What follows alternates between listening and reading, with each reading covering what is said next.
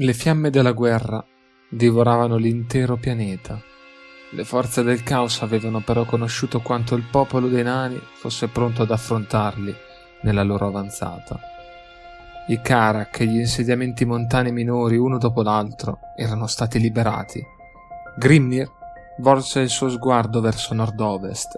Là altri nani si nascondevano o resistevano ai cruenti assalti demoniaci tra le valli e i picchi.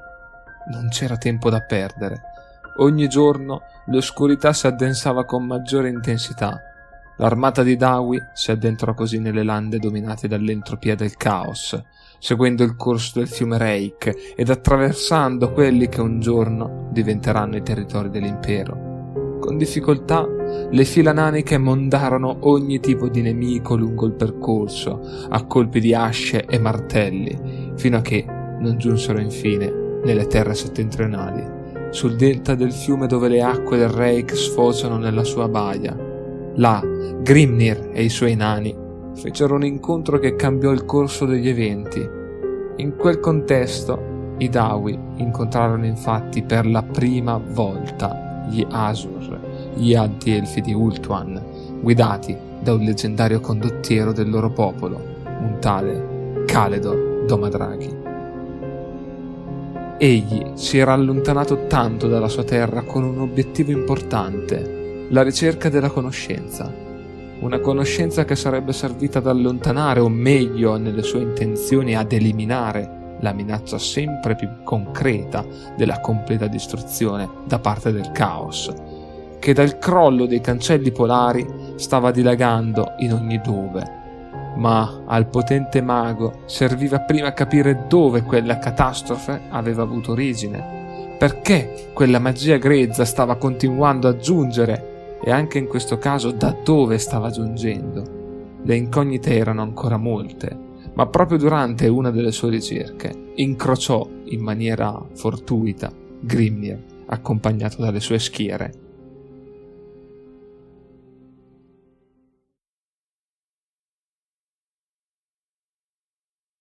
Non entrerò troppo nel dettaglio. Ho già avuto modo di parlare di questo contatto fra i due eroi e di conseguenza fra le due razze, ma voglio comunque ricordare quanta diffidenza ci fu in principio, amplificata dalle difficoltà di comunicazione, che vennero comunque appianate direttamente sul campo di battaglia, combattendo fianco a fianco un branco di uomini bestia. Quello di certo fu l'atto concreto che suggellò la prima collaborazione fra le genti di Ultuan e i nani del vecchio mondo. Caledor venne a conoscenza da Grimnir della discesa dal nord dei demoni e delle altre bestialità generate dal caos, e di una tempesta magica che costantemente soffiava proprio da quella zona, a nord.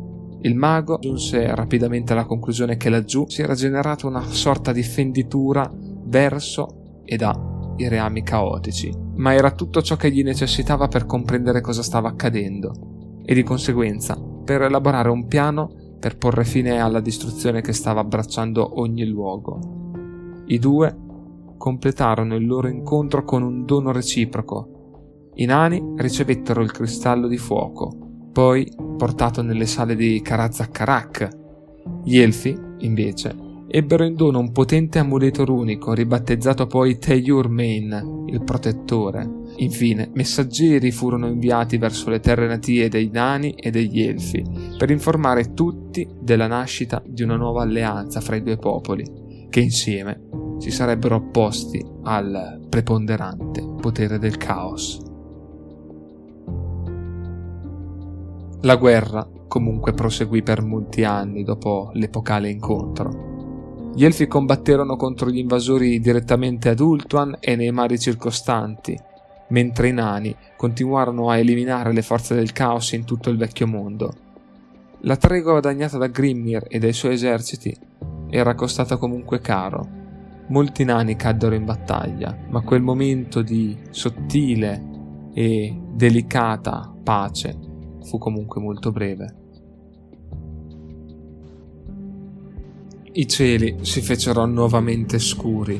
Per l'ennesima volta i poteri perniciosi tornarono ad agitarsi con forza. La marea del caos incombeva sulla terra.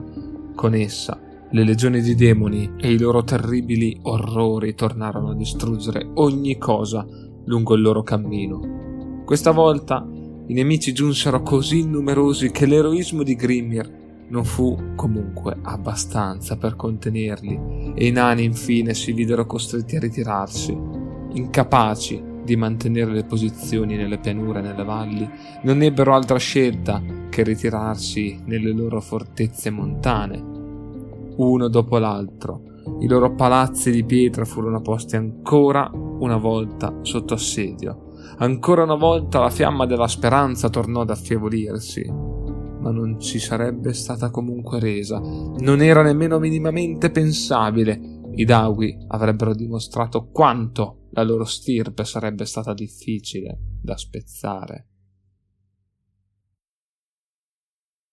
La resistenza fu tra le più valorose di quelle ore così buie.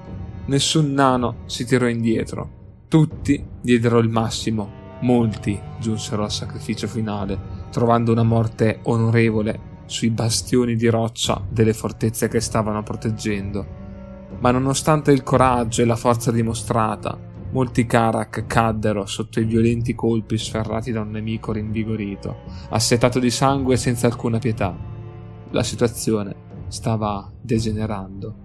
Grimnir era lontano dalle altre divinità, stava combattendo in prima linea, ma si rese presto conto che la resistenza passiva non avrebbe condotto ad un epilogo felice per il suo popolo. Era necessario agire e anche se non poteva nemmeno immaginarlo, ad Ultuan, la sua vecchia conoscenza Caledor Domadraghi, si stava adoperando proprio per rispondere alla situazione sempre più critica, procedendo verso l'attuazione del suo piano. Un piano di certo avventato, che aveva trovato opposizione da parte di molti compreso il suo amico e re Aenerion il difensore, ma che avrebbe, come sappiamo, risolto la situazione drammatica in cui versavano non solo gli Asur, ma tutti i popoli non corrotti della terra. I destini dei due eroi si sarebbero presto intersecati, pur non incontrandosi direttamente sul campo di battaglia come accadde tempo addietro. Grimnir si recò il più rapidamente possibile a sud per sedere al Gran Consiglio dei Nani. Lì il grande guerriero annunciò il suo intento. Voleva dirigersi a nord, nel fulcro delle desolazioni del caos, in quelle terre bruciate dalla corruzione, dalla magia grezza scaturitaci dalla rottura del cancello degli antichi. Giunto dinanzi alla fonte del male che stava dilaniando il mondo, l'avrebbe chiusa lui stesso, ma non poteva immaginare quali energie insostenibili lo avrebbero colpito. Davanti a questo piano scellerato, Grugni e Valaia si opposero immediatamente, cercando di dissuaderlo dallo sprecare la sua vita inutilmente per una missione semplicemente impossibile da attuare. Grugni tuonò sul dio della guerra, ragguagliandolo del fatto che con ogni probabilità laggiù avrebbe trovato la sua morte e null'altro, ma Grimnir rispose con risolutezza rispose che quello era un rischio che valeva comunque la pena correre, e fu così che davanti all'intero consiglio prese a rasarsi i capelli, in una vera e propria cerimonia, lasciando al centro della testa una singola cresta scarlatta che gli correva dalla nuca alla fronte. Dopodiché si avvicinò a suo figlio maggiore, Morgrim, e gli consegnò una delle sue leggendarie asce, conscio comunque del fatto che con ogni probabilità non l'avrebbe mai più rivisto. Ma ormai aveva preso la sua decisione. Nessuno l'avrebbe distolto dalla sua impresa. Si era votato in una vera cerca della morte, una morte onorevole, in battaglia. Un solo esito quindi lo attendeva, ma l'avrebbe fatto pur di salvare il suo popolo. Grimnir partì per il suo viaggio, intonando una nenia durante il tragitto, un canto funebre dei nani. Il percorso fu pieno di pericoli fin da prima di giungere nel nord e di inaspettati incontri. Infatti, giunto quasi ai confini delle desolazioni del caos, venne raggiunto da una compagine di nani guerrieri capeggiati da suo figlio Morgrim, che si era rifiutato di restarsene fermo senza aiutare il padre nell'impresa. Grimnir accettò, anche se con riluttanza, l'aiuto. Dopo molteplici scontri con demoni del caos, predoni e uomini bestia, finalmente il gruppo raggiunse le lande desolate nel nord. Lì il dio della guerra intimò a tutto il resto della compagnia di fare dietro front. La situazione sarebbe diventata sempre più difficile, i nemici sempre più numerosi e terribili nei giorni a seguire. Così il gruppo tornò sui suoi passi, tutti meno che Morgrim, che mostrò tutta la testardaggine della sua razza. Continuò così a seguire suo padre sempre più in profondità in quelle terre così tremendamente corrotte. Giorni di cammino trascorsero. Di tanto in tanto la coppia si trovò ad affrontare gruppi di progenie e demoni di Korn, per lo più, e sempre più numerosi, fino a che le attenzioni degli dei del caos si posarono su di loro. Videro in Grimnir una minaccia reale, un ostacolo da battere, come stavano già tentando di fare, fra l'altro con Aenerion e Calidor, molto più a sud. E così scagliarono contro i due nani un intero esercito demoniaco. La battaglia fu titanica. Le asce nelle mani di padre e figlio iniziarono a dilaniare e a mondare ogni nemico Presto il posto divenne una piscina di sangue e i corpi ammassati. Ma nonostante i numeri soverchianti del nemico e le condizioni del tutto avverse, i due ne uscirono vittoriosi e soprattutto vivi. Ma la missione era ancora lungi dall'essere portata a compimento. Grimnir capì che non poteva più rischiare ancora. Morgrim sarebbe dovuto divenire la futura guida del popolo nanico non doveva trovare la morte in quel luogo, sarebbe stato solo un sacrificio inutile, non necessario, perché già c'era chi si era votato a quel destino. Così riuscì a convincere il figlio, che decise di rispettare la volontà del padre. A questo punto, Grimnir si voltò e riprese nuovamente il suo cammino, questa volta completamente solo. Suo figlio lo vide addentrarsi in una nebbia plumbea fino a che la sagoma mano a mano sempre meno netta non sparì definitivamente. Quella fu l'ultima volta che Grimnir venne visto.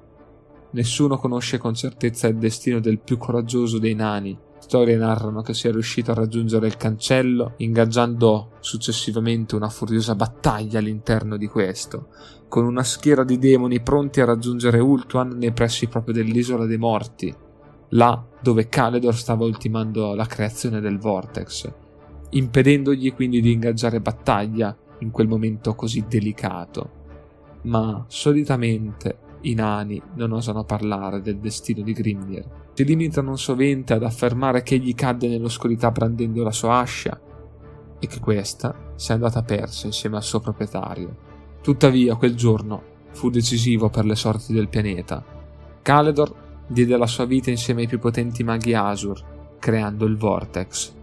Questo drenò l'energia caotica che dai poli distrutti continuava a uscire, indebolendo le legioni di demoni che infine persero la presa sul mondo materiale. La grande catastrofe era giunta ad un epilogo che grazie al sacrificio di molti fu un epilogo con un finale aperto e fra quei molti anche i nani avevano i loro corpi, il loro sangue era stato versato per un futuro ora migliore che si affacciava davanti alle razze e ai popoli rimasti. Ma al diradarsi delle tenebre, Grimnir risultava scomparso. Il suo destino oscuro, ma il suo lascito era saldo. I nani si sarebbero presto ripresi. Gli eserciti di demoni iniziarono presto a sparire, tanto velocemente quanto erano apparsi. Gli assedi alle roccaforti di montagna vennero tolti, i nani a difesa restarono increduli e, timidamente, iniziarono a fuoriuscire dalle sale interne dinanzi a loro. Si apriva un mondo radioso. Negli anni successivi sia i nani che gli elfi si dedicarono ad estirpare le sacche di resistenza caotica vicino alle loro zone, ricacciando negli angoli più ostili del vecchio mondo tutti quegli orrori generati dal caos. alla cacciata del caos coincide anche la fine dell'epoca degli dei progenitori per la razza dei nani. Grugni, Balaia e le altre divinità minori misteriosamente scomparvero, abbandonando i loro figli. Per i nani quel segno significò la fine della missione dei loro dei, che tornarono da allora nel cuore delle montagne per vigilare da lontano su di loro e tornare magari in futuro nel momento di più grande necessità. Ma come ho già detto, nonostante la scomparsa di queste grandi guide, la prosperità sarebbe presto giunta per il popolo delle montagne.